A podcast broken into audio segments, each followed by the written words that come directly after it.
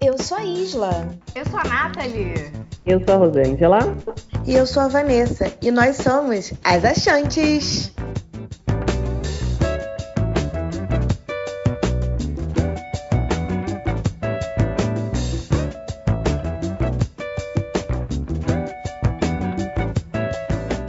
Bom dia, boa tarde, boa noite.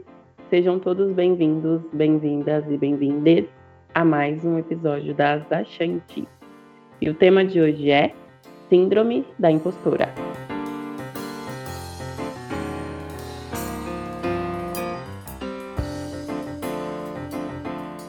Olá, meus amores. Islinda falando aqui. Tudo bem com vocês? Espero que sim. Bem, como a maravilhosa Rô já disse, o tema de hoje é Síndrome do Impostor. Mas como nós somos quatro mulheres maravilhosas, é óbvio que eu vou trazer para o feminino, né? Então, será a síndrome da impostora. Não tirando os homens de ouvir isso, tá? Só por uma propriedade de fala, somos mulheres, então vamos falar no feminino. Bem, a psicóloga britânica Rachel Bilken, ela descreve a síndrome do impostor como uma crença interior de que você não é bom o suficiente ou não pertence. Segundo ela, Pessoas tendem a vivenciar sentimentos desse tipo no trabalho, mas a síndrome também se manifesta em outros contextos, por exemplo, no convívio social.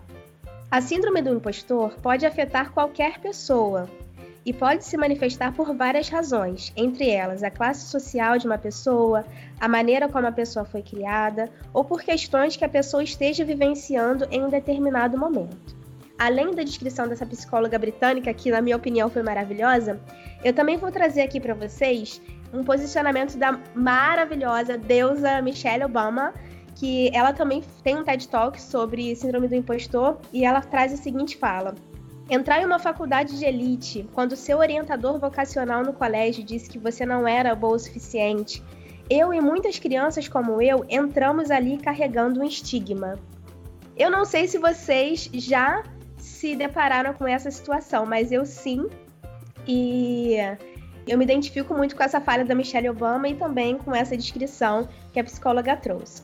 E bem, agora que a gente já introduziu um pouquinho de como funciona isso, que é a síndrome do impostor ou síndrome da impostora, como funciona, nesse programa a gente vai trazer sobre a nossa vivência, né, como sempre, em quais momentos nós nos sentimos nessa situação, se a gente usou de autossabotagem, procrastinação ou medo, né, diante dessa situação ou para lidar com ela. Também vamos trabalhar aqui se afirmações positivas funcionam para nós e assim a gente vai discorrer sobre o tema. Bem, sobre mim, né? Já que eu abri aqui o programa, eu vou começar falando. Vou tomar as vezes da querida Rô. Geralmente é ela que começa, mas hoje eu vou começar, tá, querida? em que momento eu senti, né, a síndrome da impostora? Foi quando eu estava na Alemanha, no meu último trabalho, eu estava numa outra empresa, não estava procurando, e por acaso eu recebi uma ligação de uma empresa recrutadora me dizendo que estava escolhendo alguém e tal para uma vaga, e eu falei que não queria porque eu já estava trabalhando. Mas aí ele foi me mandou a descrição da vaga assim mesmo, e quando eu vi o nome da empresa, eu falei: "Caraca, não é possível". E na hora eu já quis, né, entrar no processo seletivo, porque era uma empresa multinacional e tal. E acabou que eu fui selecionada e comecei a trabalhar lá. E foi é uma experiência muito importante para mim, porque, como eu disse, né, era uma empresa multinacional, eu estava lidando com pessoas muito importantes, assim, pessoas que foram treinadas a vida inteira para estarem nas posições que elas estavam. No escritório que eu trabalhava estavam os diretores de diversas regiões, né? Ali a gente concentrava pessoas do, que trabalhavam com o mundo inteiro. A gente fazia treinamentos técnicos, então, no caso, eu fazia né, treinamento técnico, então praticamente toda semana vinha gente do mundo inteiro para eu treinar, para eu falar sobre o produto né, que a gente trabalhava. Então, assim, foi uma experiência muito boa, muito marcante para minha vida e muito importante também. Eu já contei em outros episódios que eu tive muitos problemas nessa empresa, né? Mas foi com uma pessoa pontual, né? Tive problemas pessoais, assim, que me fizeram desistir. Mas o trabalho em si era muito bom. E ali eu me questionava muito, né? Eu falava assim, gente, mas o que, que eu tô fazendo aqui, né? Eu vim do meio do mato, eu não tive toda a instrução que esse pessoal teve. E ali era gente que viajou o mundo todo, sabe? Era muito interessante, assim, estar tá perto daquelas pessoas. E por mais que eu estivesse muito feliz por estar ocupando aquele espaço, eu sempre me perguntava, né, se eu era boa o suficiente, se eu merecia estar ali, se foi sorte mesmo, sabe? Pela forma que o trabalho veio para mim, eu acredito que foi provisão divina, mas o fato de eu permanecer ali e de eu conseguir ter exercido bem as minhas funções, porque eu sempre fui muito competente com tudo que eu me propus a fazer. Então não foi sorte eu ter continuado ali, né? Mas por muitas vezes eu me perguntei, né? E era muito interessante, assim, porque era um questionamento diário, sabe? E as pessoas que estavam comigo, na minha equipe e tal, elas me faziam crer que eu não era merecedora daquilo. Mas aí já vem naquela questão pessoal, né? Que houve também racismo, xenofobia, e por aí vai, mas isso é outra história. E em relação à autossabotagem, procrastinação e medo, eu senti assim muito medo, mas eu sou uma pessoa muito determinada. Então, se eu acho que vale a pena alguma coisa, por maior que seja o meu medo, eu vou assim mesmo. Então, essa questão de procrastinação não aconteceu ou aconteceu poucas vezes, porque eu sou uma pessoa muito prática mas, assim, para coisas que, por exemplo, para trabalho, né? Para minha vida pessoal, procrastino muitas coisas, mas para trabalho foi onde eu experienciei essa questão da síndrome do impostor e não vivi é, procrastinação. Mas medo teve sim, e eu segui em frente, né? Eu gostava de estar ali, era um espaço que eu me sentia feliz em estar pertencendo. Então, por maior que fosse meu medo diário, por maior que fossem os meus questionamentos diários, eu permaneci e eu só saí mesmo por uma questão que começou a afetar minha saúde, né? Mas, enfim. Então vamos ver das nossas queridas o que elas têm a falar sobre isso. é sobre isso. Então, já que eu não fui a primeira, você é a segunda, porque eu sou dessa. Bom, é... peço licença para chegar. Rosângela falando. Eu quero começar contando uma breve história, porque eu sou a que fala mais depois da Vanessa. eu falei que eu ia falar uma breve história, as meninas já regalaram o olho aqui, tipo, ai, lá vem, olha o tempo podcast, menina. Enfim, bom, acho que eu já contei um pouco do meu processo, de todos os nãos que eu recebi durante a minha formação, né, enquanto eu estava de estagiária, e isso me fez questionar muito se eu era merecedora ou se eu estava no caminho certo é onde eu comecei a também me questionar se eu merecia, sei lá, me formar até.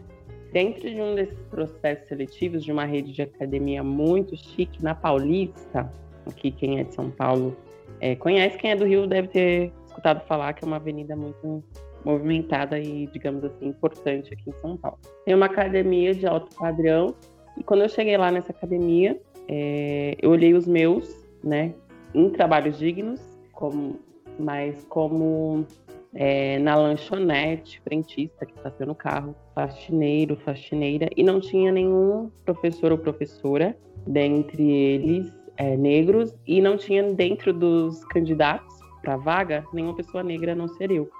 E aí, subindo as escadas dessa rede, dessa companhia de academia, uma senhora da limpeza me parou e fez a seguinte pergunta: Você está no processo seletivo? E eu falei: Sim. E ela pegou e falou assim: ai, boa sorte, feliz, sorrindo.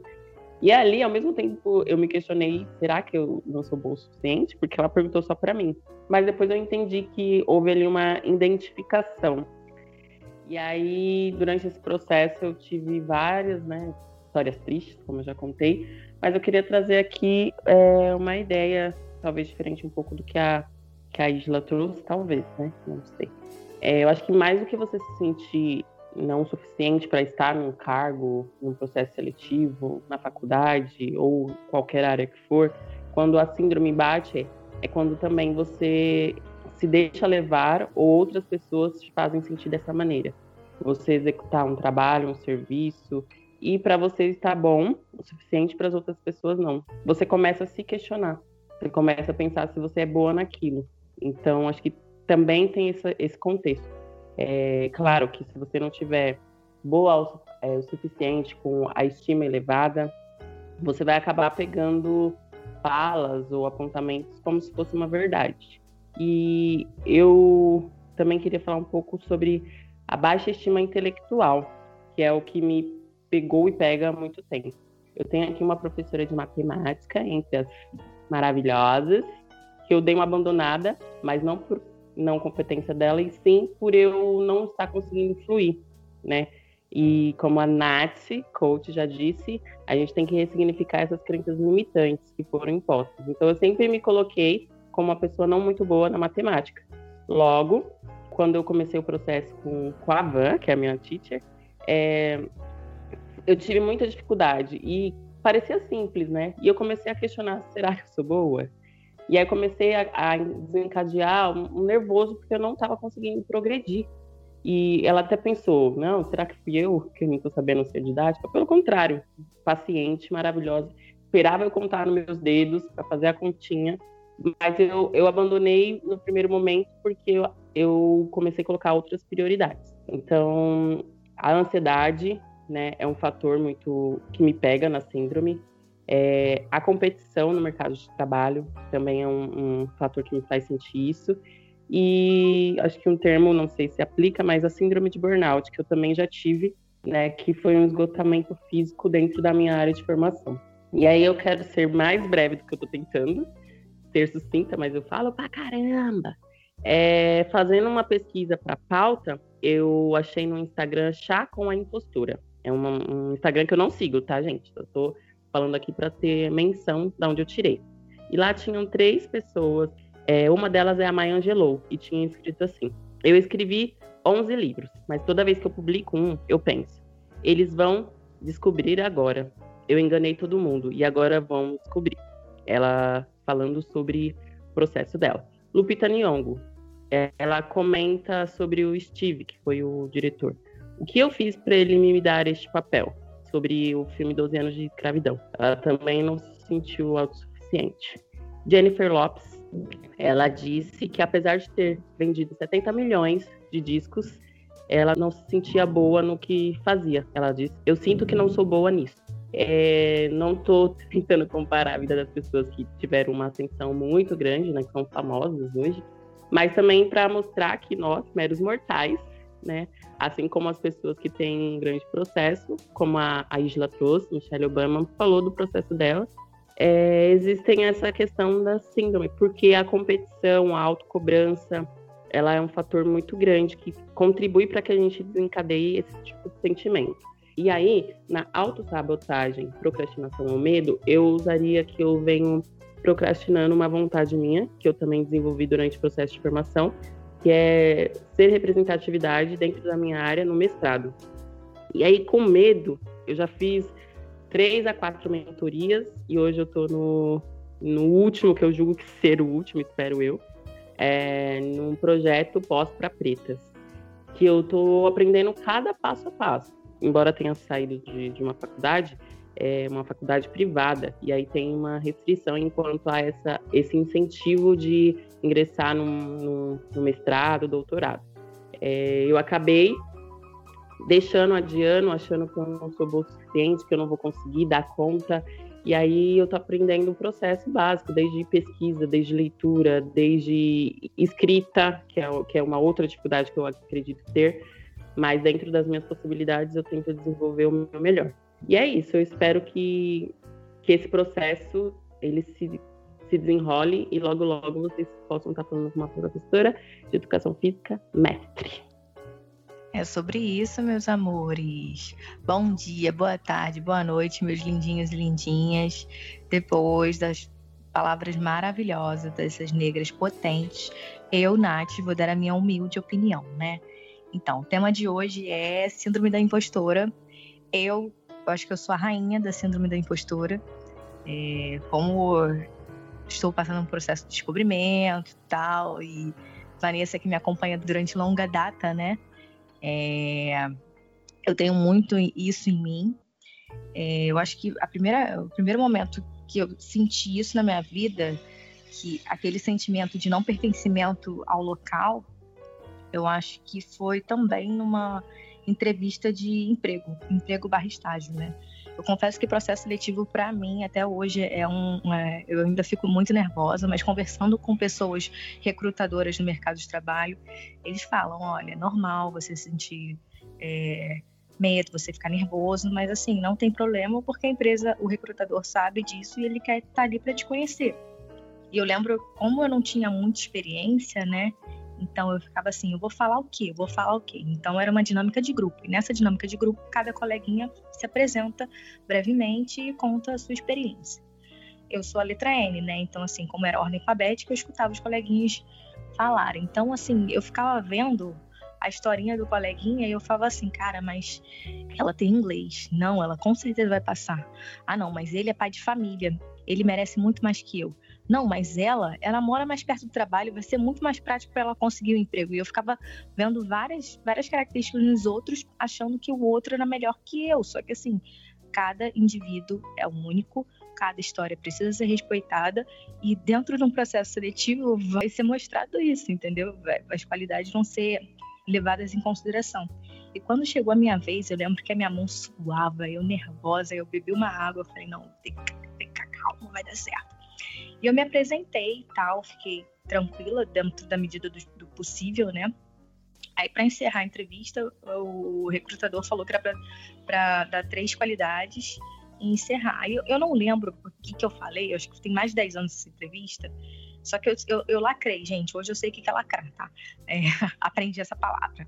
É, eu encerrei ele falou assim: Nossa, quem trabalhar com ela vai ser páreo duro, hein? Não sei o quê. E foi bonitinho, sabe? Eu atendi isso como uma característica boa. E eu passei no processo seletivo, mas eu não, eu não cheguei a trabalhar nessa empresa porque eu tive outra oportunidade. E eu acho que é sobre isso também, né? Que uma outra situação também que eu não me sentia merecedora é que eu estava numa festa. E nessa festa tinham pessoas é, do mercado nessas pessoas no mercado, só que eu, num momento de vida, eu estava desempregada, então eu não estava me sentindo legal, estava para baixo. Aí chega uma colega minha e, pô, essa aqui é a Nathalie. Aí eu falei, oi, prazer. Aí ela, minha amiga, ela, ela é atuária. Aí a menina, sério, você é muito inteligente, não sei o que, não sei o que. Aí a minha amiga, não, ela é a ela é, ela é pequenininha assim, mas ela é muito inteligente, ela fez atuária e ela podia estar fazendo cálculo da reserva com a gente lá. Aí a menina, nossa, você é muito inteligente, não sei o que, eu admiro muito quem faz esse curso, não sei o que, não sei o que lá, não sei o que lá. E eu me sentindo assim, ai, cara, nem sou, nem sou isso tudo, sabe? Mas, assim, tudo bem. É, tipo assim, a mulher exaltando e eu na minha cabeça só sorrindo amarelo, assim, sabe? Só que eu podia acolher no, naquele momento, tipo, obrigada, sou isso mesmo, é isso aí, faço cálculo da reserva. Mas foi um momento que eu não me senti capaz por isso, e era muito louco, né? É, o fato, às vezes, também da, da autossabotagem adiar os planos, eu, com certeza, eu sempre adiei muitos planos meus, não, não profissionais, mas planos meus de porque eu não colocava em prática. Eu sempre deixava para amanhã, para amanhã, para amanhã, até que um dia a psicóloga chegou e falou assim: não, vamos lá, o que, que você quer? Vamos enumerar. Eu acho que o poder de escrever também, né, melhora muito, pelo menos me ajudou bastante eu escrever o que, que eu quero para colocar exatamente em prática. E quando a gente fala em em síndrome da impostora, a gente remete muito ao mercado de trabalho, só que eu acredito que não é somente isso, entendeu? Síndrome da impostora está nos relacionamentos, está na sua imagem. Esse fato de nós negros não nos enxergarmos como pessoas bonitas é exatamente isso. Tem um filme chamado, eu, acho que eu já citei, é, Infiltrado na Clã, que o cara faz um discurso exatamente isso. Como você vai se achar bonito num nariz fino, boca fina, olhos azuis. Você é assim? Você não é assim.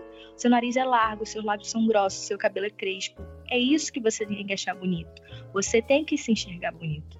Também tem uma pesquisa de um, um estudo do Kenneth Clark, é, de duas bonecas, né, num, num, vídeo no YouTube, duas bonecas, uma boneca negra e uma boneca branca. E essa pesquisa foram com crianças negras e brancas. E a maioria das crianças que se identificaram como 85% das, das crianças negras, elas apontavam que a, que a boneca branca era boa e a boneca negra era ruim. Assim, apesar, ela tinha traços todos negros e ela não se via como uma pessoa boa, se via como uma pessoa ruim. A pessoa não se enxerga como bonita desde criança. Então, assim, é uma autossabotagem que o mercado faz com a gente também, né? Agora que está tendo uma onda maior de entender, de se autoafirmar como pessoa negra, potente, maravilhosa. O mercado está olhando para isso. O mercado está olhando para isso também, gente, por causa do dinheiro, tá? Não, não vem a hipocrisia de empoderamento, mulher afirmativa, não, porque isso dá dinheiro, tá? Então, a gente movimenta um trilhão por ano, tá? Isso é só Brasil, imagina no mundo. Então, é, é, esse fato da autossabotagem da nossa própria imagem, entendeu? Aí vai de novo você, você não se enxergar como bonito, não se enxergar como merecedora de um relacionamento legal, aí você aceitar um, um, cara ou uma girl que não te trata como uma rainha ou um rei que você merece, entendeu? Eu acho que é exatamente isso. Vai, vai tudo, não só no mercado de trabalho, mas é numa relação abusiva, seja ela é, familiar, seja ela seu parceiro ou parceira, seja amizade também, né? Tem muita amizade tóxica que, que te coloca para baixo. Mas é, é sobre isso, de síndrome da impostora, não se, não se enxergar nesses lugares. Fala, Vanessa. Só rapidinho antes da Van falar, que a Nath trouxe esse exemplo de não se enxergar bonito, né? Que teve essa pesquisa com as bonecas brancas e negras. E eu me lembrei de um desenho que eu não vou lembrar o nome. É um desenho francês, se eu não me engano. Que é essas coisas de princesa, blá blá blá, essas historinhas, né? E eu lembro que a princesa, né, era um lourinho, olho claro e tal. E acho que os pais dela morrem ou ela gosta de alguém. E para ela reverter isso, né, para que as pessoas sejam felizes, ela precisa renunciar à beleza dela. E ela aceita isso. Mas nessa renúncia da beleza, ela se transforma numa princesa negra com cabelo crespo. E ali ela é feia.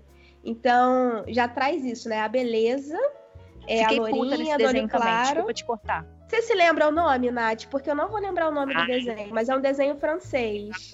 Não lembro também. não lembra o nome, não, porque se você lembrar, já vou ser hater, vou dar um dislike nesse negócio aí. Já fiquei brava só de você falar. Esse desenho já teve hater o suficiente, porque foi uma loucura, assim.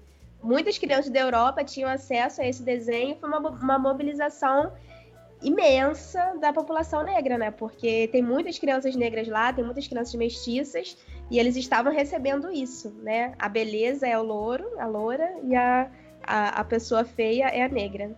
Dina and the Princess. Porque a gente trabalha com dados aqui, gente. É sobre isso. Oi, gente. Bom dia, boa tarde, boa noite. Sou eu, Van. Foi interessante ficar de ouvinte para ser a última a falar Normalmente eu sou ansiosa que quero começar com a minha história logo. E achei muito louco a perspectiva ser muito pautada no trabalho, né, de um modo geral. Porque, falando da minha parte do trabalho, que não é a principal com relação à síndrome da impostora, é, na faculdade, quando eu percebi que não existia meritocracia, né, voltando nesse assunto, eu comecei a entender que o que me fazia me sentir menor era o racismo estrutural. E a partir das minhas movimentações com relação à terapia, tudo eu me acho maravilhoso. Uma coisa que eu acho muito foda é onde eu moro hoje.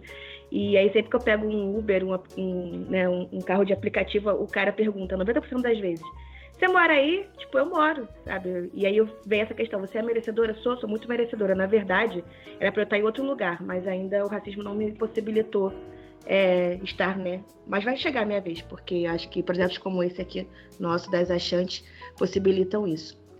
É, então, sim, Não, eu sou merecedora de tudo que eu tenho. É, eu só quero compartilhar que, que antes da pandemia que eu fui conhecer a Van, eu parei no, no portão dela e a bicha é seca, é, pre, é preta patrícia, tem um chapariz na frente da casa dela. E eu tava com a minha mochilinha, minha mochilinha vermelha que meus amigos falavam que era do Chapolin Colorado. E aí a porteira lá, ela teve a, a, ela foi abusada de perguntar se eu era entregadora. Não estou desmerecendo a classe, tá? Mas me fez arremeter o quê? Eu não posso ser visitante daquele espaço. Eu posso estar entregando alguma coisa. E aí não só visitei, como a minha amiga é moradora, tá, querida? É isso, é sobre isso. E não só, só com você, Rô. Infelizmente, outras pessoas já vieram aqui e eu tive que reclamar, porque é sempre a mesma desculpa, né? Achei que fosse entregador, não sei o quê, enfim, é bem complicado. E é bem isso também que eu entro em conflito se é bom morar num lugar desse, né, para ter essa representatividade, porque, por outro lado, cansa também, né, não respeitar os meus iguais. É...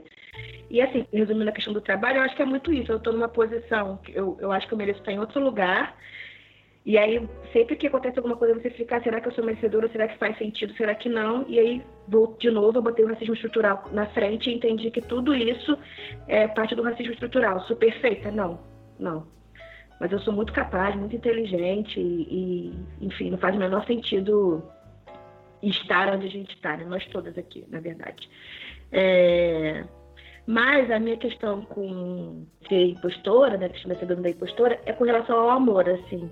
Eu nunca me achei merecedora de amor. E como eu, meus amigos falavam que eu era preta que dava certo, né, tipo, fiz uma faculdade pública, é, fiz uma faculdade de muita gente acha que isso não é lugar para um preto. Então, quando vê um preto nesse local, já acha que ele já mereceu tudo, né? Que ele já conquistou tudo. E de fato, eu me esforcei muito para estar nesse lugar e eu não aprendi a me relacionar, sabe? Assim, meus relacionamentos foram muito cagados. Tirando meu primeiro relacionamento, que foi uma coisa muito linda, foi uma coisa também de adolescência, né? Beijo, Gabriel! o resto foi tudo cagado, sabe? só gente que não valia a pena, e aí eu fiquei nesse looping de chegar aqui, né, onde eu moro fisicamente, e pensar, caraca, né, já tô num lugar bacana e tal, mas eu não, não sei me relacionar. E aí eu sempre achei que eu não fosse digna de amor, porque o preto, e esse bang é muito louco, que eu falo na terapia, o preto ele não é acostumado a ter tudo do bom, sabe? Parece que a gente tem que escolher uma partezinha da nossa vida para dar certo, porque o resto não vai dar. E aí foi isso que aconteceu comigo, quando eu falei, pô, tem algumas coisas fluindo bem, falta um relacionamento. E não é esse relacionamento de sexo, gente, porque sexo, né?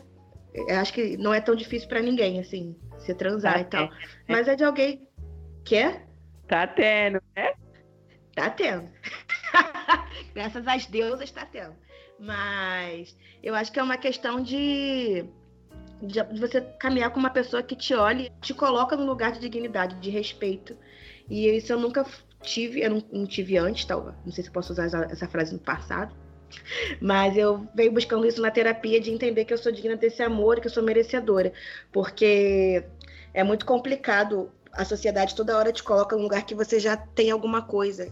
E aí você, a gente, como pessoas pretas, precisamos, nós precisamos entender que a gente pode ter tudo que a gente quiser nesse sentido de, de buscar, né? É, então eu me auto-sabotava muito, assim. Eu tinha muito medo, que a minha caminhada toda eu falei, nunca vou deixar ninguém gostar de mim, porque sempre vai dar merda no final. E parar de me sabotar, auto-sabotar nesse sentido foi muito importante. Eu acho que é sobre isso.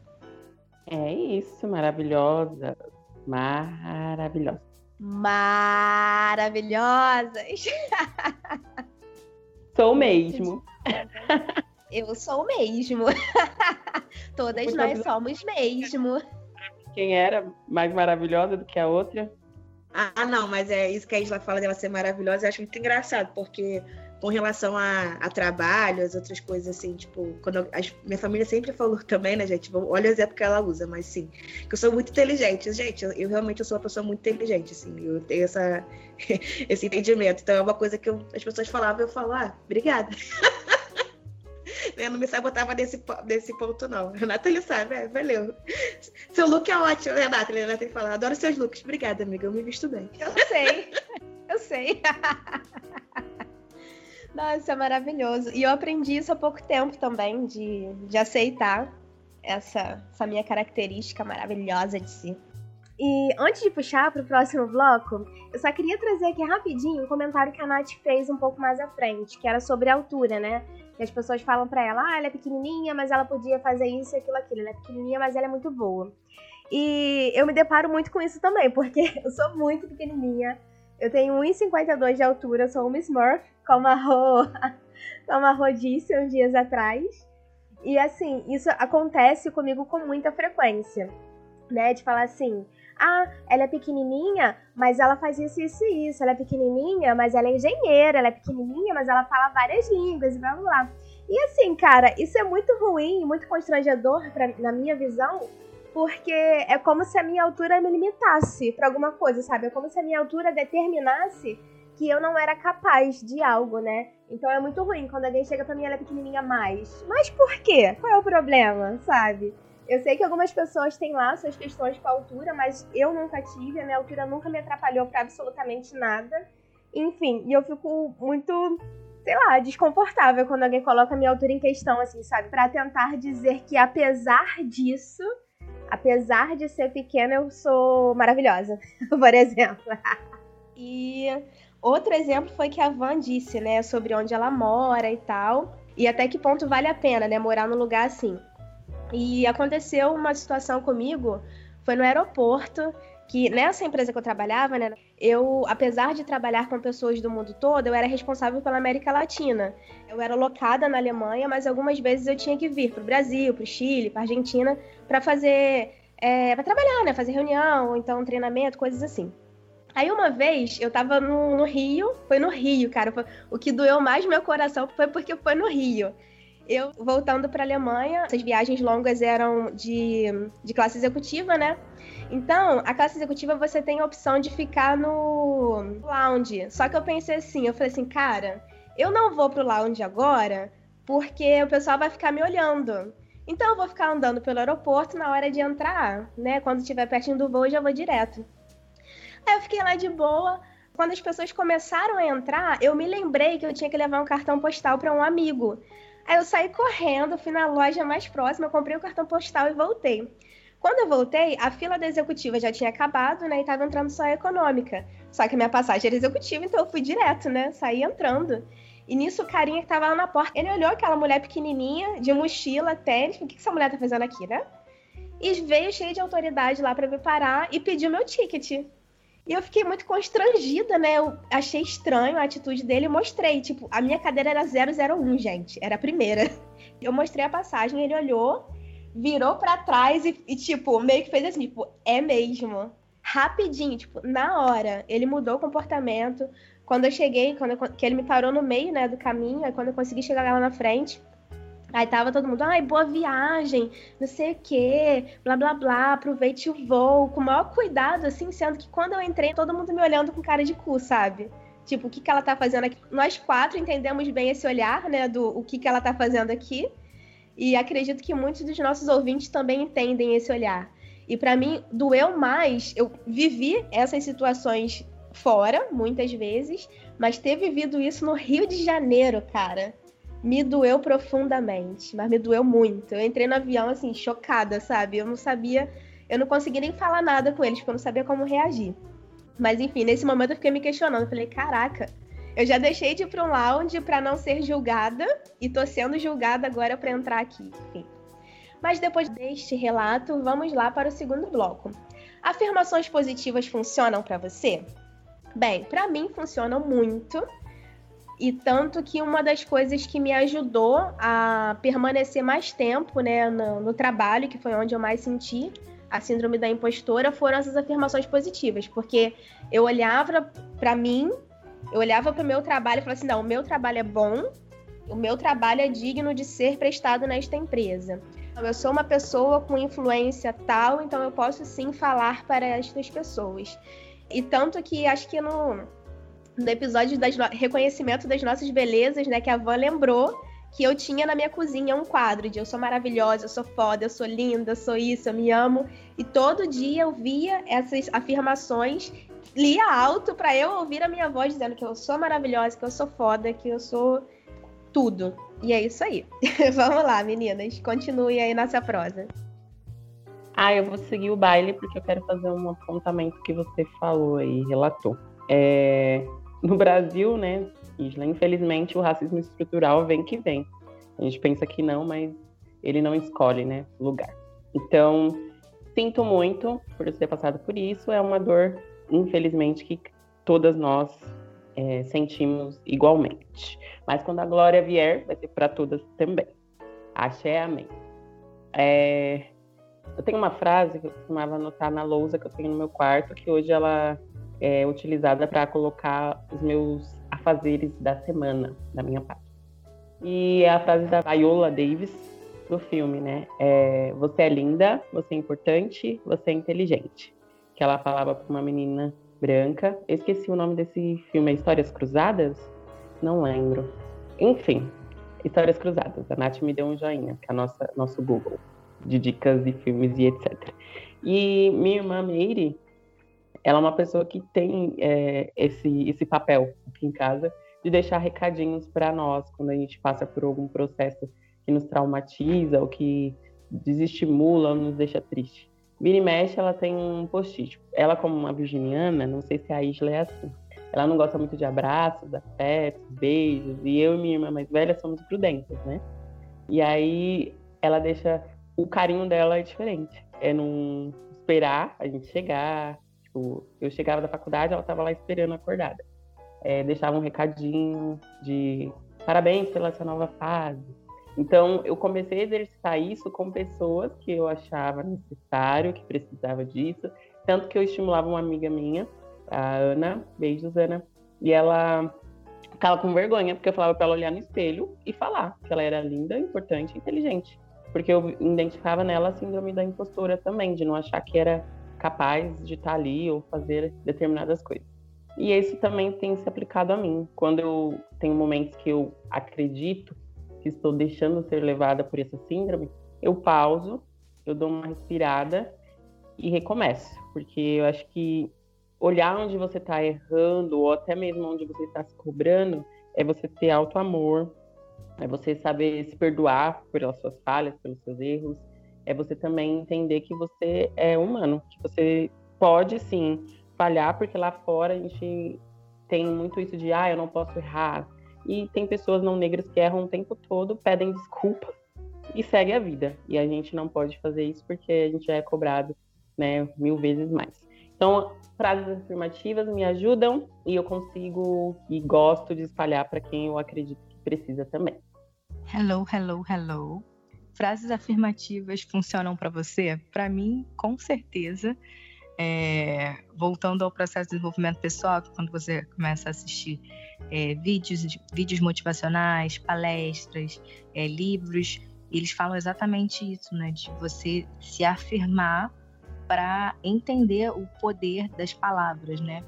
E é um exercício que você tem que fazer. Você tem que não somente falar, mas acreditar no que você está falando. É um exercício diário e, e contínuo. O mais engraçado é você. É, a gente está em, em pandemia, né? E tem algumas situações realmente que que são desesperadores, a gente fala assim, cara, tá tudo errado, não é possível. E aconteceu com muita gente, acho que perdeu emprego ou passou por outras situações. E só, eu, eu juro que você breve, mas essa história tem um fundamento. Uma amiga minha, ela começou o negócio dela por agora, tipo, um pouquinho antes da pandemia começar. E ela começou o negócio, fechou tudo. Aí ela começou a ficar desanimada. Ela, pô, acabei de, de montar um estúdio, não sei o quê, tem dinheiro para pagar. Falei, cara, mas peraí, deixa eu te lembrar a sua história. Quem com 19 anos resolveu mudar de faculdade? Quem com. Aí eu comecei a contar a trajetória dela, entendeu? Aí ela falou assim: é, realmente eu tenho muito mais força do que eu acho que eu tenho. Eu falei: é, você só tem que lembrar a sua história, a sua trajetória. E você tá aí, sua história mostra o que você passou esse momento de dificuldade, essa resiliência que todos nós passamos, eu acho que é, é não querendo romantizar, acho que óbvio que tem situações que a gente vai ficar triste, por mais que tenham palavras incentivadoras, eu acho que é um momento da gente acolher que está triste também, porque faz parte do processo. Mas você vai se reerguer. Essa é a, é a grande função também, né? Não ficar só acolher o momento triste para depois colher a prosperidade e a abundância. E é isso. Viva as palavras. Você é inteligente, você é maravilhosa, você é determinada, você é uma grande amiga, você é um mulherão da porra, né, gente? Vem, Vanessa. Agora que a gente está encerrando, eu acho importante destacar também que a gente não precisa ser bom em tudo, mas a gente reconhecer o que faz sentido pra gente e a gente parar de se auto-sabotar, porque muitas das vezes a gente tem oportunidade de melhorar, a gente não se vê capaz e por isso a gente fica estagnado, sabe? É, eu acho muito importante e, de novo, né? Eu vou lembrando da Carol, que é uma amiga que adora quando eu falo isso. Essa questão de se aquilombar me fez, fez minha autoestima melhorar muito, assim. Então, tudo que eu me sinto hoje não tão capaz, eu procuro pessoas pretas para me ajudar a me desenvolver. E eu agradeço muito às deusas, aos meus orixás, porque hoje eu consigo falar sobre as minhas fraquezas e trabalhar em cima delas, porque eu tenho pessoas ao meu redor que entendem do que eu estou falando, né? E com todo respeito, é bem melhor eu ouvir uma crítica de uma pessoa preta do que uma pessoa não preta, né? Porque você sabe que aquilo vai cheio de, de ódio, de coisa pesada para te destruir de verdade. Então eu aproveito muito a oportunidade que eu tenho nos nos meus pretinhos, né? Para desenvolver. E quando a Rô falou da aula de matemática, eu pensei sim, falei, será que a minha, minha didática aqui não tá boa? Mas automaticamente a gente tem que respeitar isso, né? É, e cada um percorre a caminhada de uma forma, né? Eu não consigo parar, porque eu, isso me faz me sentir mal. Mas ela ter parado me fez refletir muito sobre isso, né? Sobre quem nós somos, o que a gente é importante na nossa vida, nossas prioridades e como a gente lida com aquilo que não está fluindo bem. Achei bem importante, de verdade, assim. E hoje eu consigo, às vezes, dar uma respirada quando algo não vai bem na minha vida e para decidir se eu quero continuar ou não. É, essas frases autoafirmativas, elas são maravilhosas, mas eu demorei a perceber que era por causa delas, porque graças a Deus eu tenho muitas pessoas que ficam o tempo todo, né, Nath? Você já chegou no espelho, você já jogou pro universo, você já entendeu que é assim que funciona, que não faz o menor sentido você estar tá passando por isso.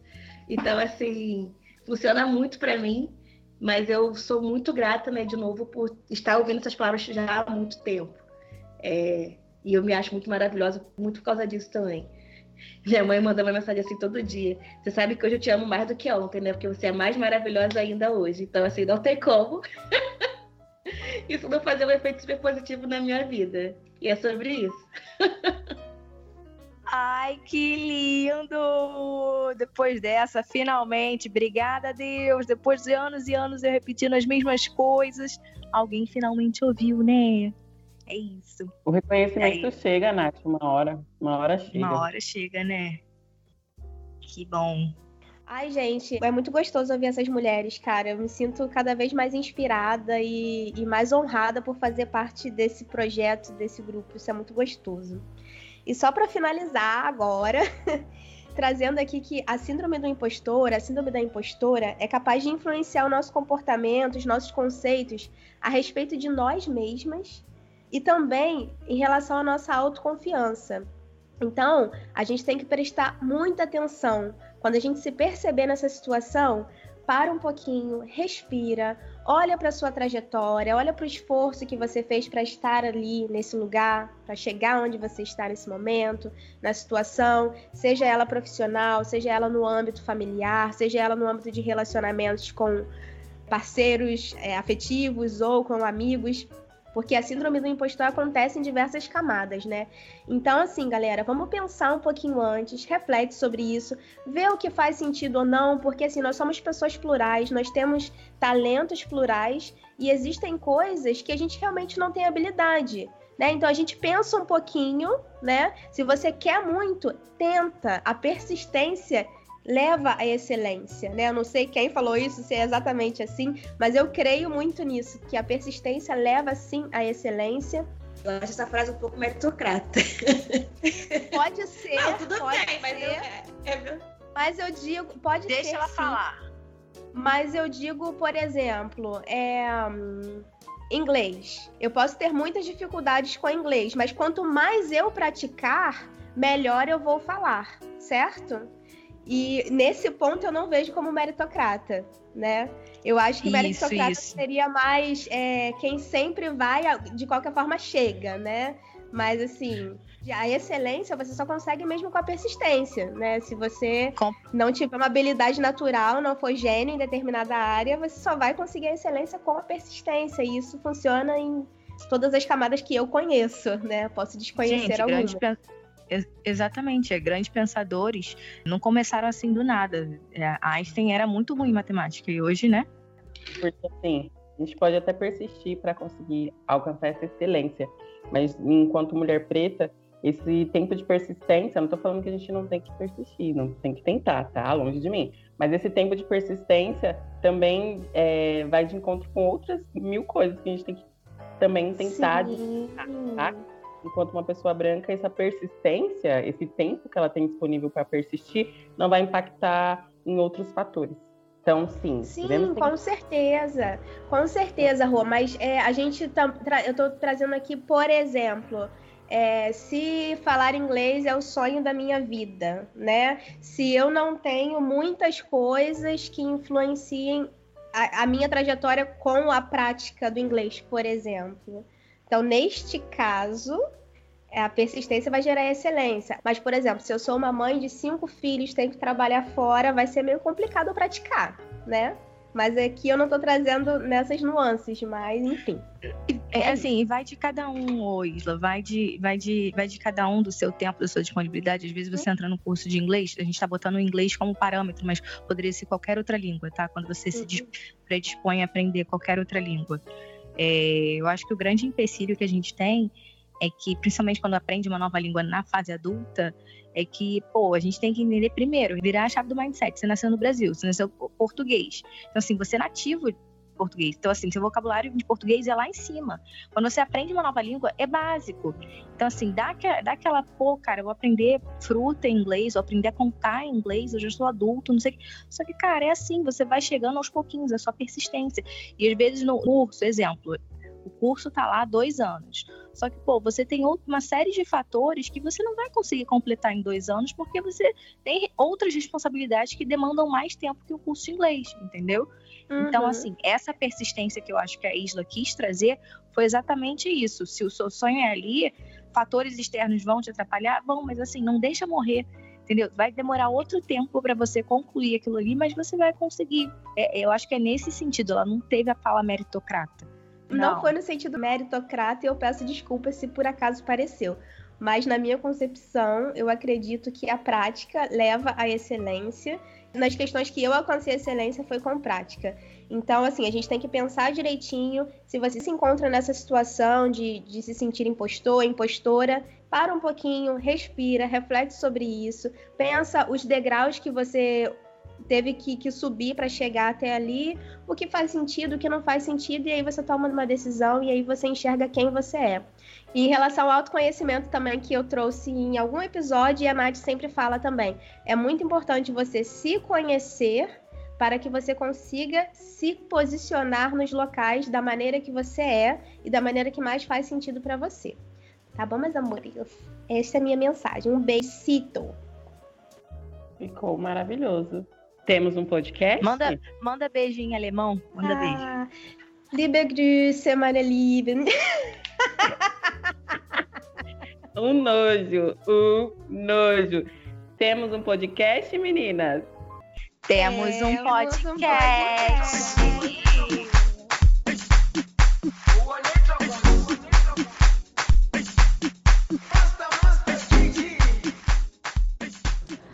A dica de hoje é o TED Talk da Alexandra Loras, sobre síndrome do impostor. Ela começa a contar no sentido da própria identidade a síndrome do impostor, um papo descontraído e muito necessário. A outra dica é o livro A Coragem de Ser Imperfeito, da autora norte-americana Brené Brown. Ela aborda sua pesquisa pioneira sobre vulnerabilidade, que conclui que temos vergonha de nos expor e a sensação de não sermos bons o bastante. Super recomendo!